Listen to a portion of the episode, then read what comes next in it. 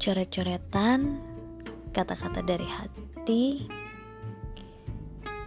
cerita-cerita, atau mungkin wejangan-wejangan, apa pun itu, semuanya bisa kalian dengar di sini, di Unga Jelek. Biarkan lidah yang berkata, jangan simpan di dalam hati, karena ada telinga yang sudah tidak sabar untuk mendengar.